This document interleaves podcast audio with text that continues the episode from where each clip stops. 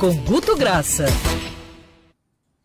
Alô, Gutão! Guto Graça salve, conosco. Salve, salve. Fala, meu irmão, tudo bem? Como é que você tá? Tudo bem, tudo bem, Pinho. Salve, salve. Bom dia. Guto, é, hoje você vai tratar aqui é, de uma hashtag uhum. que cresceu muito nas últimas horas, a, a, ponto de chegar, salvo engano, à liderança dos Trending Topics no Twitter, o hashtag, a hashtag derrete Bolsonaro.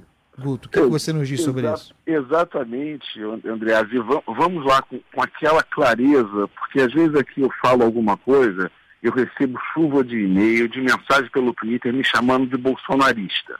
E na mesma mensagem me chamam de esquerdista petista. Então, é, é para entender assim, eu queria só entender que ponto que me acusa de uma coisa ou de outra, porque tudo que a gente tem não é o objetivo esse. Dentro da imparcialidade total, a gente vai analisar uma hashtag que nasce, cresce, morre e deixa filhote. É isso que a gente vai falar aqui. No caso envolvendo o presidente, no caso, uma questão de ataque. Você, cons você consegue, Guto, me perdoe, mas para atalhar, uhum. você consegue identificar, nesse caso específico, mas serve para outras, você consegue identificar a origem dessa hashtag, quando ela foi plantada e, e, como ela é plantada?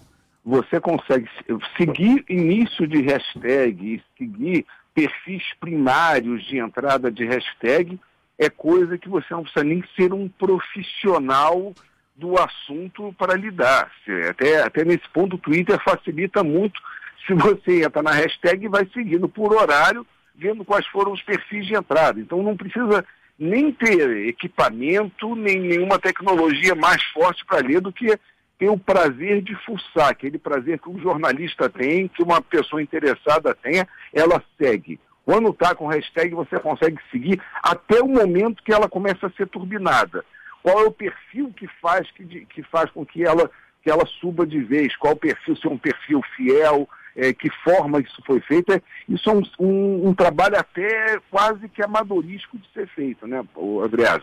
Agora, o que chamou a atenção nessa hashtag, primeiro, a gente já havia até falado anteriormente aqui, eu com você, que a gente começaria a viver guerra de hashtag, que é uma coisa às vezes meio vazia, você sobe uma, aí o outro sobe outra, parece gritinho de torcida, né?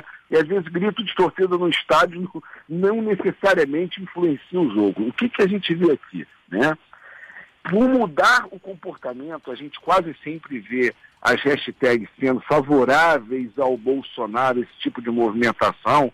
Você teve uma movimentação que foi, primeiro, agendada às 15 horas para subir a hashtag. Segundo, o que, que a gente tem que entender? durante a pandemia, você teve um aumento de usuário dessa plataforma, o Twitter, no mundo inteiro, e no Brasil a gente estima mais de 28, 30% de, de aumento de uso, de frequência de novos perfis. Ou seja, você tendo um mercado como o Brasil no Twitter, com mais de 16 milhões de pessoas, você vai mexer sempre no Twitter, às vezes até mundial, com o que você faz. Agora, o que foi interessante, Andréza, pela sua pergunta, de buscar a origem.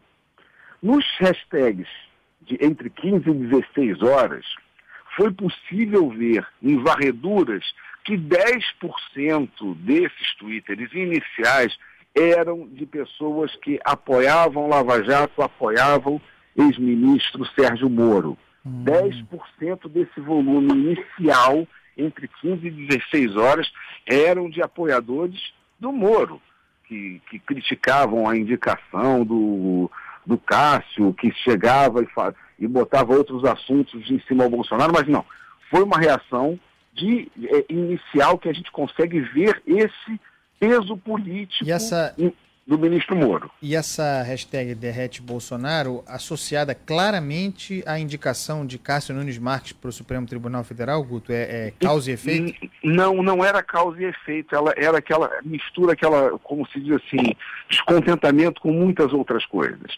Metia economia no meio, colocava o Cássio, e eram pessoas que você fala, cara, qual é o seu conhecimento jurídico para criticar o Cássio? É pelo Cássio ser com K? E às vezes é, é muito complicado, nesses momentos de dentina exposta, Andreasa, que você faz uma pergunta, às vezes, para um ex-apoiador do Bolsonaro, como eu fiz essa semana, e falei, mas qual é a razão de você ser contra o, a, a, indicação do Cássio? Aí o cara me respondeu, uma pessoa de mandato, ah, Cássio com K é querer esculhambar o Brasil. Eu olhei e falei, é um pouco aquele viés quase que do preconceito, né? Ou seja, é, é, fica muito complicado. Agora, essa escolha do Cássio não foi bem aceita por uma base. Porém, Andreasa, o que, que a gente vê dessa hashtag para a gente deixar e falar até o que ela deixa filhote? É hoje a hashtag Bolsonaro chipado com Renan Calheiros, ah, que já vi. sobe no Twitter. Eu vi. É, é filhote. Quando a gente fala que a gente agora vai começar a ver ataque e defesa em Twitter de hashtag, é que descobriram uma porta, teve um assunto e agora a gente vai começar a conviver um pouco Gutão, com isso. Fale rapidamente, porque o nosso tempo está estourado, mas para.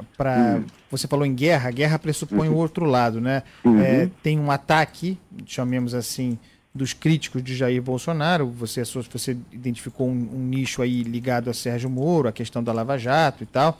É, houve uma reação é, representativa de setores bolsonaristas em defesa da, da honra do presidente nas redes?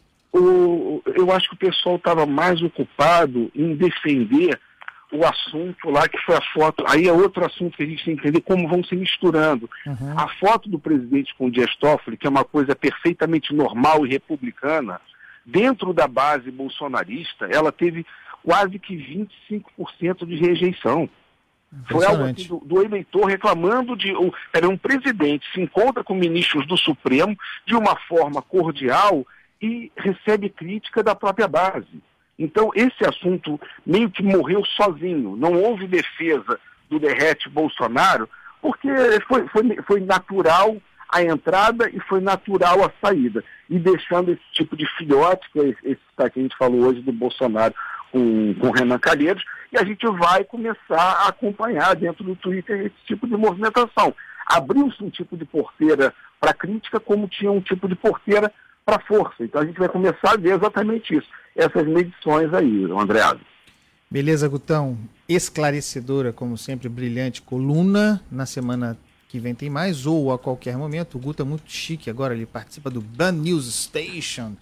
Uh, Conexão lá, São Paulo, Conexão Nova York. São Paulo, Nova York e Rio, né? Que o Gutão é nosso representante. Ah, é verdade. Brasil e Estados Unidos, melhor, né? É isso aí. Valeu, Gutão. Um beijo grande. Um grande abraço para todos vocês. Até a próxima, qualquer edição extraordinária. Só chamar. Grande abraço. Valeu.